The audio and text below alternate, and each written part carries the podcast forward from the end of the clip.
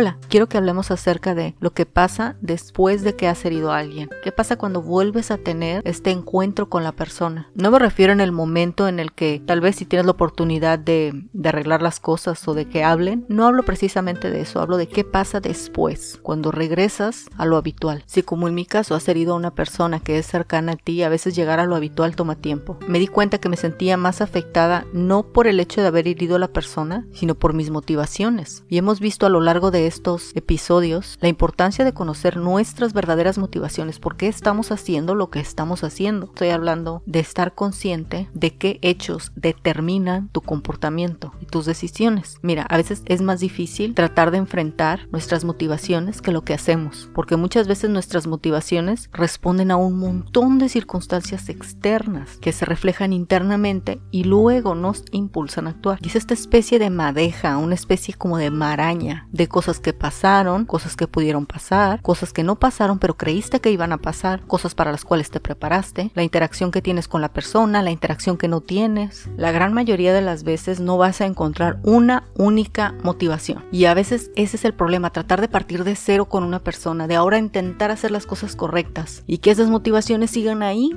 ¿Qué se puede hacer en ese caso? Mira, te voy a decir lo que he aprendido. Aquella persona no es exactamente igual a esta persona de hoy. Ni nosotros que herimos ni a las personas que herimos, o ni a nosotros que nos hirieron, ni las personas que nos hirieron. A veces un pequeño hecho puede cambiarnos rotundamente la perspectiva. Hay que entender que es mucho más importante ganar a la persona, no ganar la discusión. El crecimiento personal es lo que nos va a asegurar tener una mejor vida. Es comenzar a decidir, a pensar, a actuar correctamente. Y correctamente no quiere decir la cruda realidad. Hay que entender que somos seres humanos complejos con emociones y pensamientos complejos, que en unas cosas somos fuertes como rocas y en otras somos tan débiles como una hoja de papel. Siempre es muy importante dar una oportunidad a una relación, cualquier tipo de relación que tengas con la persona, amistad, familiar, profesional. Hay que entender que nosotros no somos perfectos ni podemos cumplir expectativas de otras personas, ni que otras personas son perfectas y tampoco pueden cumplir nuestras expectativas. Aprendí que un montón de circunstancias generaron motivaciones y las motivaciones generaron acciones. Las acciones hirieron a una persona, pero yo también también herida. Que dos personas heridas no ponen el marcador 1-1 y ya está bien, sino se busca la paz, se busca estar bien, se busca ganar a la persona. Y ganar a la persona exclusivamente significa no perderla para que tú ganes. Es más difícil llegar a una normalidad cuando has entendido por qué haces lo que haces, pero es increíblemente valioso para comenzar a romper esos patrones. Ahora veo que la fragilidad de mis motivaciones también están en el corazón de la otra persona. La otra persona también es frágil ante mí y es a partir de ahí donde yo he decidido construir una nueva relación. A veces sentimos que nos las deben cuando creemos que otras personas son más fuertes o tienen más facilidad para sortear obstáculos que nosotros, o que nosotros de cierta forma tenemos como una debilidad o una fragilidad o una vulnerabilidad. Pero cuando te das cuenta que la otra persona también tiene esa fragilidad, vulnerabilidad hacia ti, entiendes muchas cosas. Lo mejor que podemos hacer es intentar perdonar, perdonarnos a nosotros, perdonar a la persona y tratar de abordar las próximas situaciones desde una forma más natural, más auténtica nosotros, menos disfrazada, menos protectora hacia nuestros sentimientos. Y esperar, ¿no? Hay que entender nuestras motivaciones para trabajar sobre ellas antes que nos impulsen a hacer alguna acción.